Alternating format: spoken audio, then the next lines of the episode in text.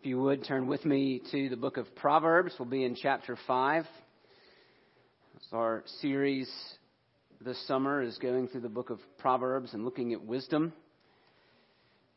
Quick advertisement for our women's Bible study that meets tomorrow night at our home.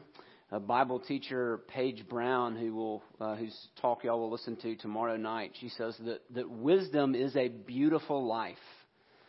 I wouldn't isn't that what we want? Uh, a beautiful life. That wisdom gives us a beautiful life. And what we've seen so far in this series is that we gain wisdom first uh, from our relationship with the Lord, that the fear of the Lord is the beginning of wisdom. So the, our house of wisdom is built on our relationship with the Lord. Uh, that, that wisdom is not mechanical, it's not automatic, it's relational.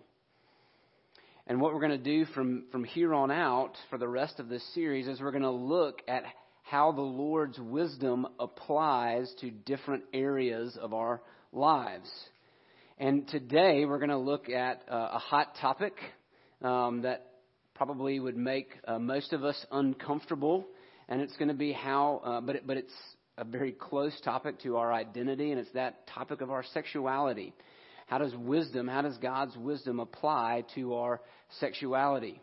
You might say, well, Kevin, I mean, is that really appropriate that we talk about this in church or children present?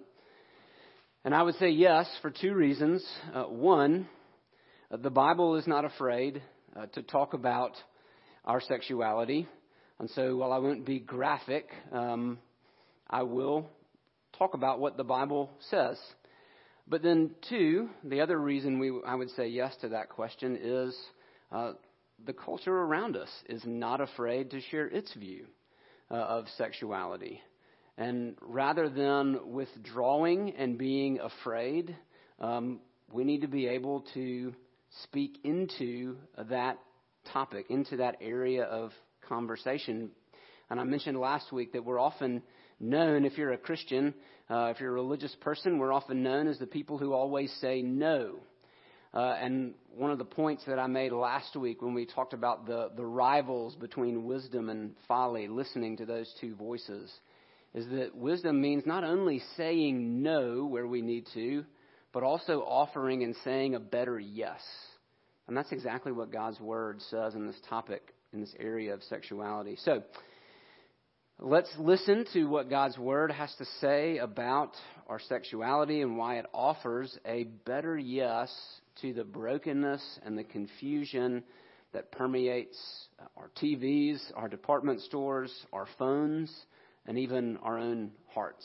Let's give our attention to God's Word, Proverbs chapter 5, verses 1 through 23. If you don't have a Bible, feel free to grab one of the ones off the chair there. It should be on page 530. My son, be attentive to my wisdom.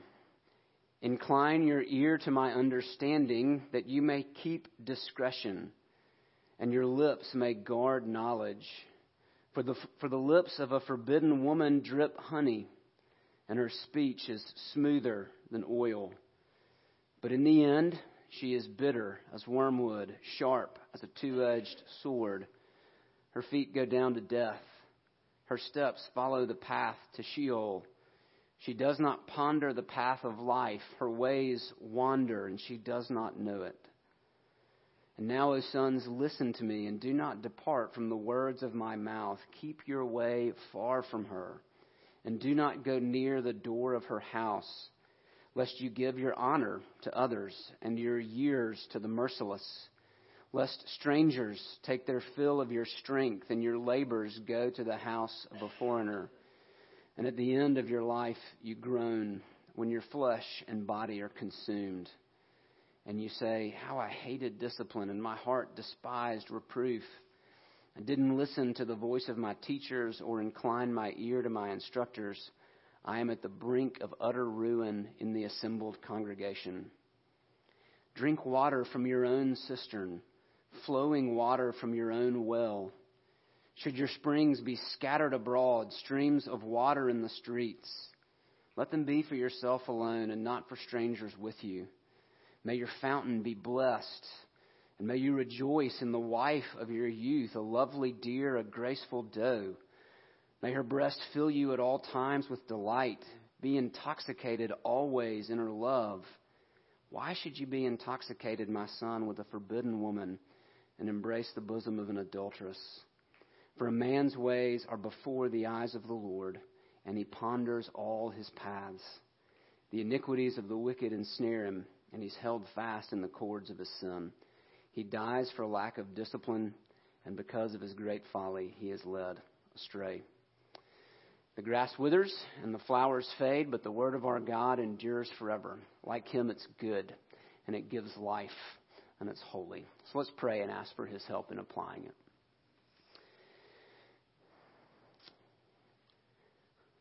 Father, it's very easy to read these words and become moralists and think that if we just say and do the right things, all will be well. Lord, I pray that you would help us to apply the truths of this wisdom to our own hearts. Lord, that you would expose our own sinfulness, that we would see our own need, and that we would run to you for your grace. Lord, uh, would you help us to apply these things to our, our lives uh, wherever, wherever we are. And we pray it in Jesus' name. Amen. Where is a train most free to be a train? On the tracks. In fact, if you were to try to liberate a train from the tracks, the result would be disaster. Where can a car drive the fastest? Where, it is, where is it the most free to be a car? On a paved road. And usually, when a car leaves the road, uh, especially at high speed, disaster. I'm going to get personal now. How are you able uh, to be most free? Where, where would you be the most free in living a long and healthy life? Well, listen, you don't even have to take my word for it. You don't have to take the Bible's word for it. Just Google blue zones. All right? If you've ever heard of the blue zones, these are the areas of the world where people live the longest uh, across cultures, uh, but they have a few things in common. They eat well, they eat good food, right? They're active, they move, uh, they have purpose in life, they're usually religious, uh, and they have good relationships, right? So if you want to live a good, free, long life, there's the there's the rails you've got to run on, right? If you were going to build a fire, if you wanted to enjoy the warmth of a crackling fire in your home, where, where should you put it? In the fireplace, right? If, if you were going to set a fire in your home, you wouldn't want to just put it right in the middle of the floor. Uh, that would bring disaster, it would bring ruin. You see where I'm going with this? Wisdom is all about freedom within form.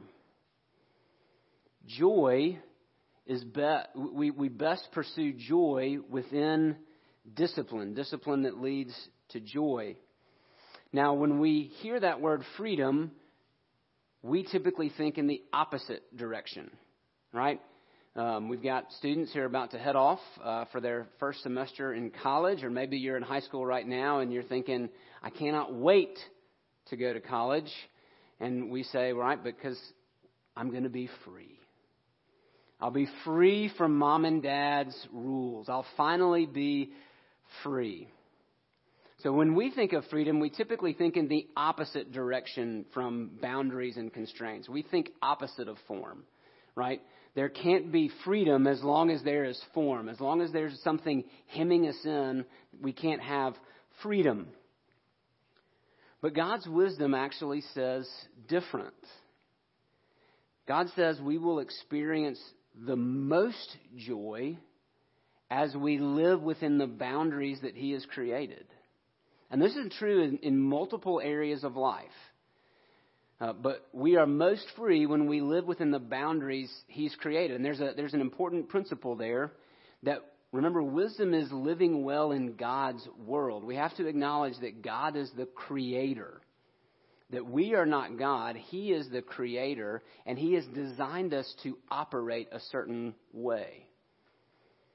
Now, that doesn't, that doesn't mean uh, that your life uh, you know, if you're going to, when, when I'm talking about this, it doesn't mean that your life has to be dull and boring and without excitement. And religious people, you know, sometimes we do an amazing job of making life look that way, about as exciting as, you know, chewing sandpaper. Um, that's not what God promises, right? Um, there's freedom within the form. Um, I like being outdoors. I like hiking. I like the mountains. Uh, and when I was in college, I thought one of the coolest things to do, one of the coolest accomplishments would be to, uh, to climb Mount Everest. I mean, can you think of anything more? Well, some of you might could think of something you'd enjoy more, but to me, that would, I mean, anything freer or better than, than standing on the, the highest point on earth and, and looking out. But I want you to think about all of the form, all of the discipline that would be required to get there right? You would have to you would have to discipline the way you spent your time. You'd have to spend lots of time training, summiting other smaller mountains before you tackled Mount Everest.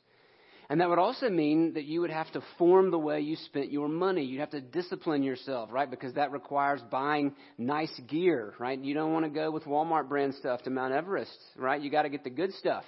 No offense to Walmart. Um, but travel, or even right there, freedom within form. I don't know about you. I can't fly personally. Uh, so would, you have to submit to the form of this metal tube that goes through the air called an airplane, right? There's freedom. You can go anywhere in the world, but you have to submit to the form of an airplane in order to do that. And then when you get to Mount Everest, right? Our bodies, uh, by the way, aren't made to live uh, in uh, without without oxygen, right? We kind of need it. And so, and Mount Everest, I don't know if you know this, doesn't have a whole lot of that in the air. And so, in order to get to the top of Mount Everest, you actually have to do the trip in stages. You have to hike up to a base camp and stay there for uh, while your body gets acclimated. And then you start making trips up to the next camp. And then you got to come back down. And then you go back up, and then you come back down. And then you go back up and you stay there for a little bit longer while your body gets acclimated and then you can continue on up the mountain.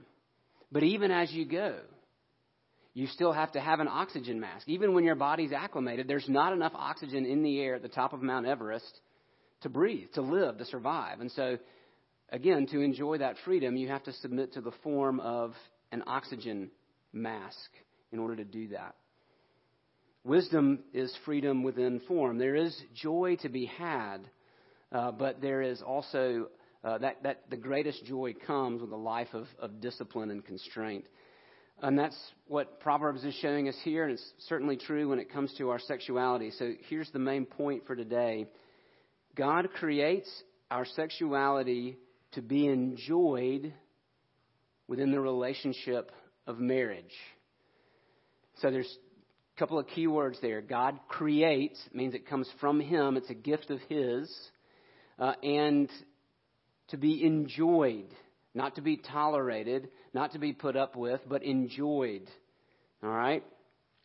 Um, and we're going to look at this under two headings. I want you to remember those two voices we heard last week the, the voice of Lady Wisdom and the voice of Lady Folly. And both of them invited the simple to come in uh, and follow their path.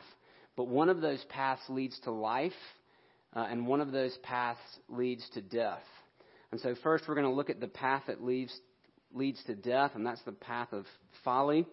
We're going to see that living outside of God's design is both foolish and deadly. And then, second, we're going to see that wise sexuality is a gift from God meant for our enjoyment. I'll probably say this again at the end.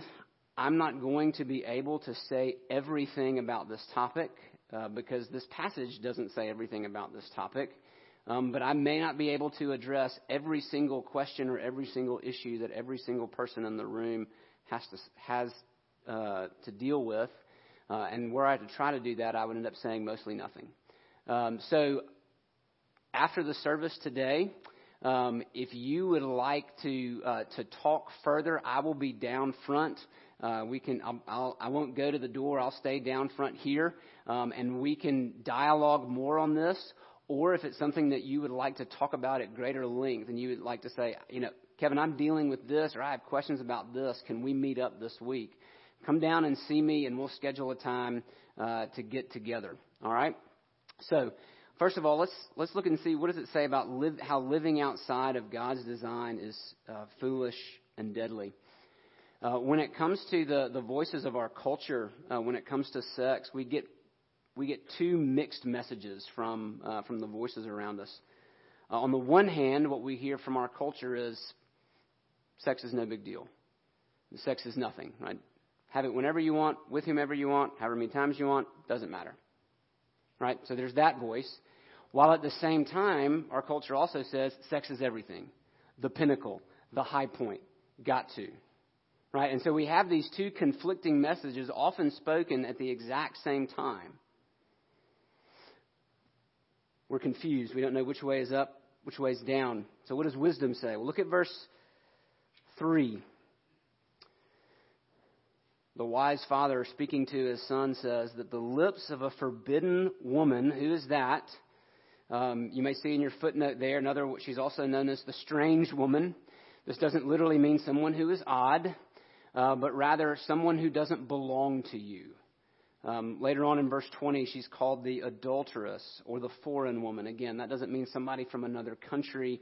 It means someone who is foreign to you, that you don't have a, a covenant relationship with her, um, probably belongs to another man. Um, so she is, a, she is an adulteress.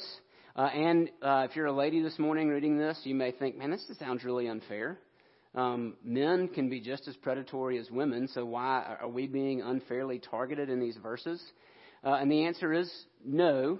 Uh, the primary audience of these uh, of these chapters would have been uh, young men uh, who were being trained for royalty, and so it makes sense then that the foil to them would be, in this case, an adulterous woman. But men can be just as predatory. Men can be just as seductive, though it may look different. So, um, don't if you're a, if you're a woman this morning, don't think that the Bible is unfairly targeting you. The Bible is full of of examples of unscrupulous men, uh, King David among among them. So, uh, but what is uh, so? We're told to avoid the forbidden woman or the foreign woman. Um, she sounds a lot like Lady Folly, who we met last week. In fact, if you go and read Proverbs 7, it goes into a lot more detail about how she seduces people. He says, Her lips drip honey, and her speech is smoother than oil. In other words, what she says sounds good. What she offers looks good. She offers pleasure. She offers delight. But like a good fisherman, she hides the hook in the bait. He says, Our, Her sweet honey turns to bitter wormwood, this root that if you ate it was, was very bitter. Her smoothness turns out to be a sharp sword. And so, what she offers and what you actually get are two very different things. Her feet go down to death, her path to the grave. She offers life, but she gives death. What does that mean? What does that look like? Let's be more specific. What is the what's the real cost of engaging in sexual morality? Look at verses 7 through 14. Now, sons, listen to me. Do not depart from the words of my mouth. Keep your way far from her. Do not go near the door of her house, lest you give your honor to others and your years to the merciless. Lest strangers take their fill of your strength and your labors go to the house of a foreigner. What's he talking about? He's talking about financial ruin and social ruin. Right? You give your honor away. You lose your wealth. Now, in the context, this probably refers to this woman's husband. Finding out coming after you, suing you, taking, right? So what would belong to your, your family and your lineage now is being taken and given to another.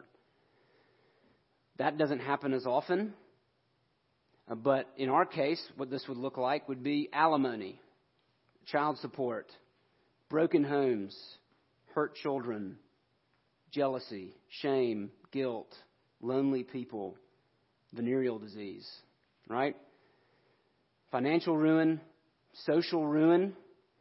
Isn't it interesting that even in our culture, which talks so much about freedom and being free to do whatever you want with whomever you want, how many politicians and leaders are still brought down in sex scandals? It's an interesting double standard that our culture has. We espouse freedom in this area, but when someone breaks the form, they still, they're still guilty. We have financial ruin, so, social ruin, guilt. At the end of your life, you groan uh, when your flesh and body are consumed. So there's physical ruin. There's grief. You say, How I hated discipline, and my heart despised reproof. I didn't listen to the voice of my teachers or incline my ear to my incline my ear to my instructors. I'm at the brink of utter ruin. So we, we like to think that things done in secret will have no impact in public. Or maybe we think that what happens in the bedroom will stay in the bedroom and not be anyone else's business. But the truth of the matter is that whether we're talking about adultery, like here, or pornography, or homosexuality, or any other number of sexual deviant sins, when we go against the grain of how we are made, there are consequences.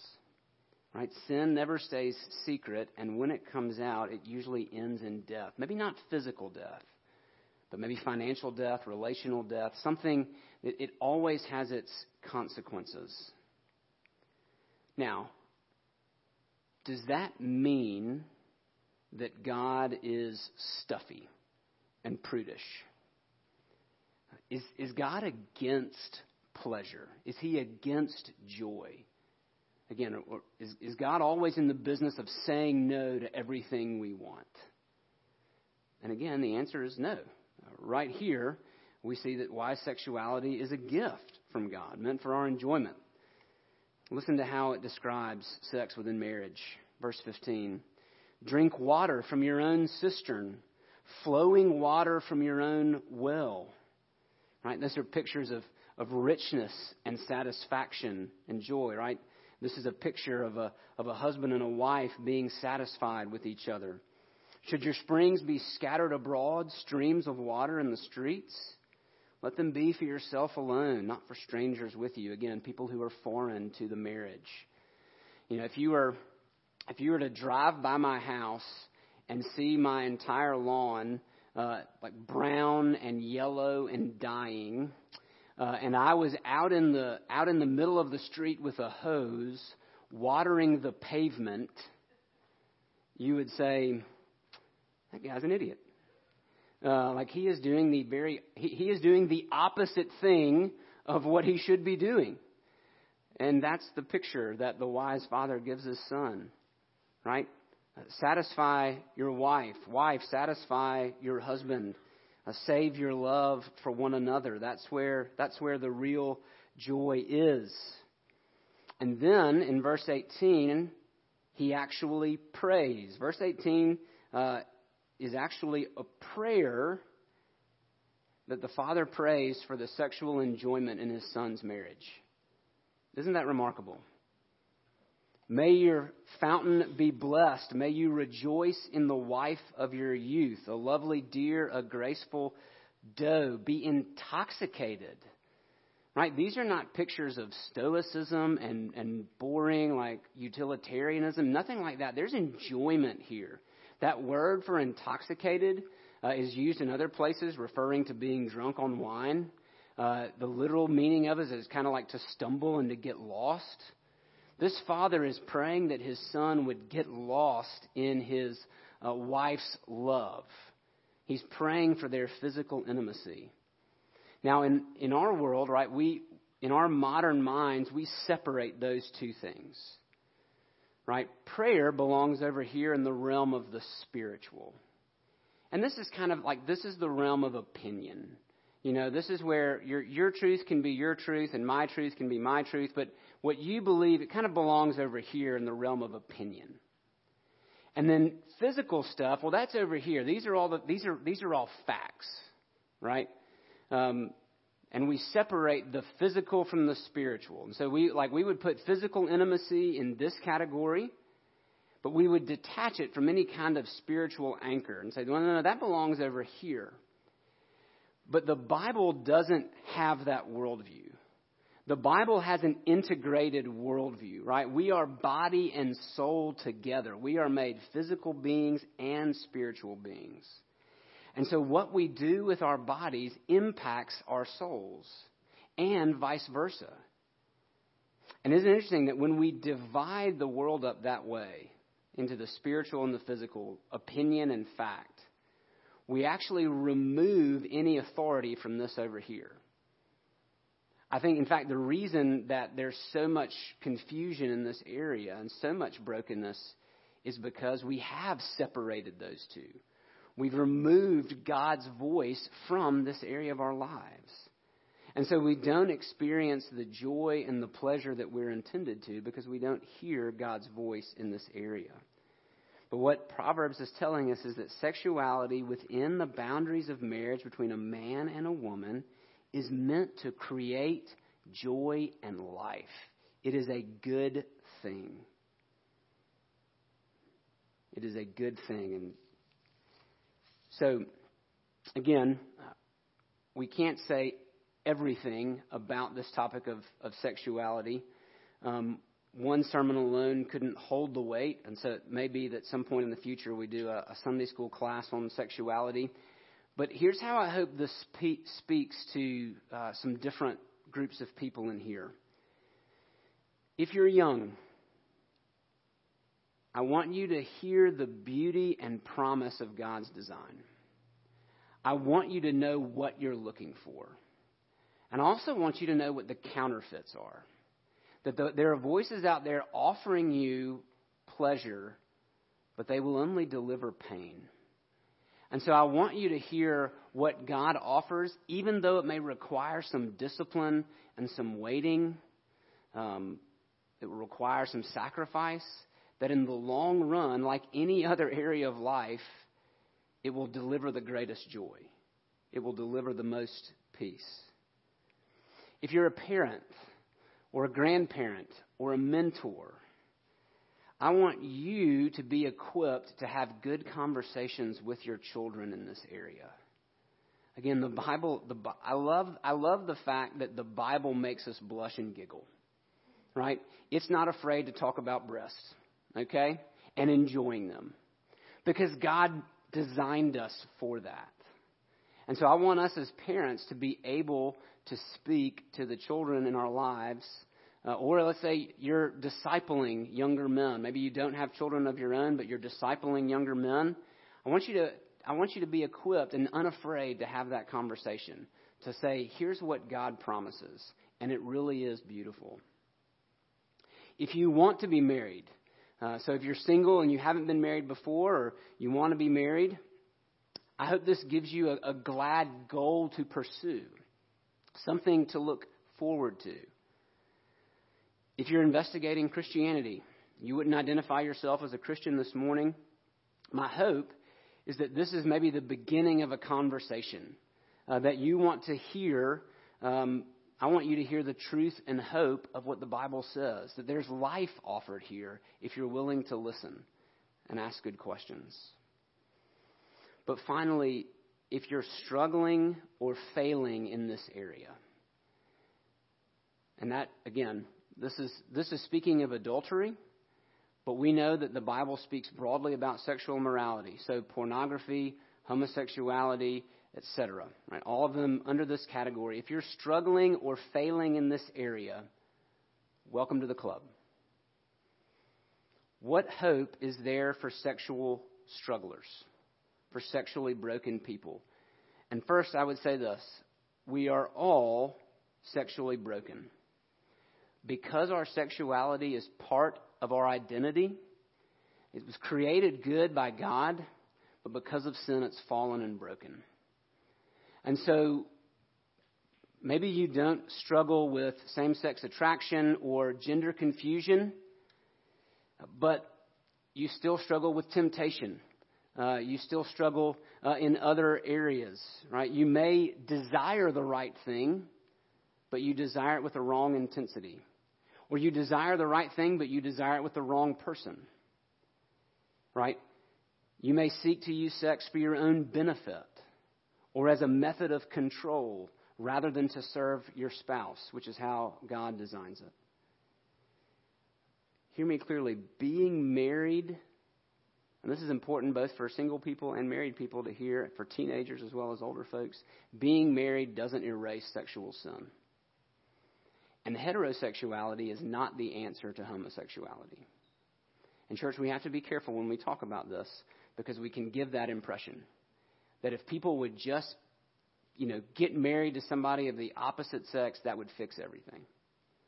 But the truth of the matter is, it doesn't. Heterosexuality is not the answer to homosexuality, Jesus is. The answer to sexual brokenness is not marriage, at least not to another human being. The answer to sexual brokenness is being married to Jesus. And that's the goal that we were made for anyway. Right? Sexual intimacy is just a preview of the, the oneness and communion that we will share with Jesus for eternity. I know that seems strange to think about it in those ways, but remember that marriage is temporary. That it is, it is a fleeting parable that points us forward to Jesus' relationship with the church. I don't know 100% what that's going to look like, but physical intimacy here is just that physical intimacy here. That long term, we will be intimate and united to Jesus. Doesn't mean sexually, but it does mean that there will be closeness and there will be communion. Uh, Matt Chandler tells a story. He's a, a, pastor in Dallas, Texas, and he tells a story of uh, when he was younger. He brought a, a friend of his, a, a woman who was a single mom, and she'd experienced a lot of um, sexual brokenness in her own life, and she uh, was a single mom as a result of her own sin and poor decisions. Uh, but Matt brought her to uh, to a, a Christian gathering and to a talk that this guy was giving, uh, and it turned out to be a talk on sexual purity.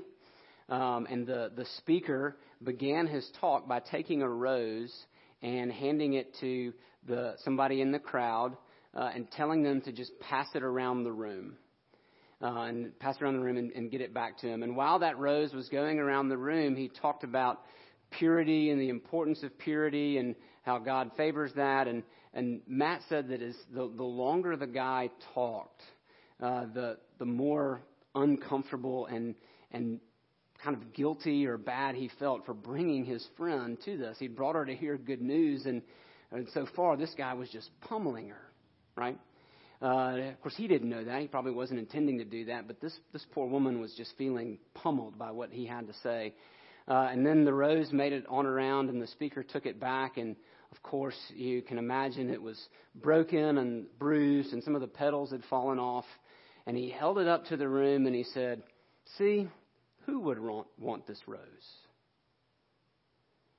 And Matt says, in, in his mind, he wanted to scream out, Jesus wants the rose.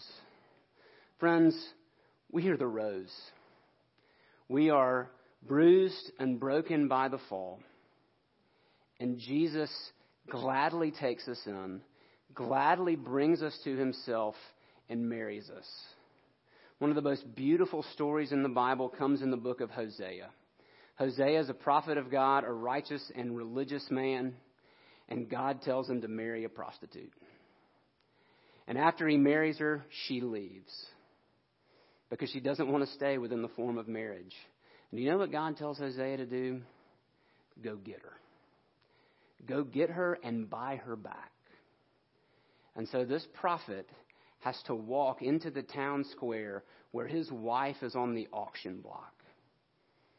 And he has to pay a pittance to get her back. Friends, that's the beauty of the gospel Not only are we sexually broken, but we can also be sexually redeemed. Jesus wants and loves and receives and renews broken people like us. Let's pray.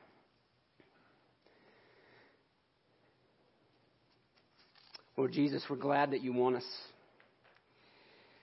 that you love us, and that you invite us, and that you receive us even in our brokenness. Holy Spirit, would you help us not to just be carried to and fro by the voices of our culture that offer no hope, that speak words of honey, but like honey offer no nutritional value. Indeed, uh, the end is bitter, it's poison. Lord, your way can seem like death to us. To say no to our feelings, to say wait to our desires. But this is the path of joy. This is the path of pleasure. It's the path to life. Father, I pray for our young people. I don't technically fall into that category anymore. Lord, I pray uh, that they would listen to your voice, that they would uh, choose to follow the path to life um, and that they would spot the counterfeit offers in the world around them. God, I pray that for us as well. Regardless of our age, we can be so easily misled. So, Lord, would you help us to listen and point us in the right direction? Father, for our church, for people within our church, we pray. Um, those who are getting ready to go uh, into surgery. Lord, we pray for uh, Phyllis Kofer, God, that you would um, guide the doctor's hands and bring healing to her back uh, and to the pain that she's feeling. Lord, we pray for Michelle Smith as she goes in for carpal tunnel surgery, that you would use this to uh, correct what's going wrong in her hand, and um, God, that she would be able to get back to work. Father, we pray also for Regina Tubbs. Uh, she goes to see her cancer doctor this week, uh, that that appointment would go well and uh, that the cancer has not spread. Lord, for uh, the Vinsons, uh, we continue to pray as uh, it seems that Neil's death is near. Lord, now looking forward, we pray for continued financial support for uh, Jennifer and for the family. Lord, we thank you for our brothers and sisters at First Pres and Dothan who have provided a place for them to live uh, for the coming year. Lord, we pray for wisdom uh, for her as she looks, um, she begins to think about what life after the death of her husband may look like as she navigates grief, but also all of those minor details and decisions uh, that come with just living. Lord, we pray that uh, that you would be her her guide and support and wisdom. Father, for our country, Lord, we pray, oh Lord, so much confusion, uh, particularly in this area of sexuality. Um, we live in a very divided uh, world where we've we've moved things like uh, sexuality away from uh, religion and what you have to say. God, I pray for your church uh, in America. I pray for us that we would be able to speak with clarity and truth and humility and encouragement and beauty. Lord, that, that we would offer a better yes uh, rather than simply um, a damning no. I pray that we would offer the better yes uh, that your word offers us, and that would be a, a compelling picture. God, and that means that uh, that the way we do sexuality, even within our own homes and marriages, what it needs to reflect the truth of your word. So would you help us in that regard, Father? For the world, uh, we pray for the country of Iran, and we pray, Lord, for those uh, uh, who are a part of Islam. God, I pray that.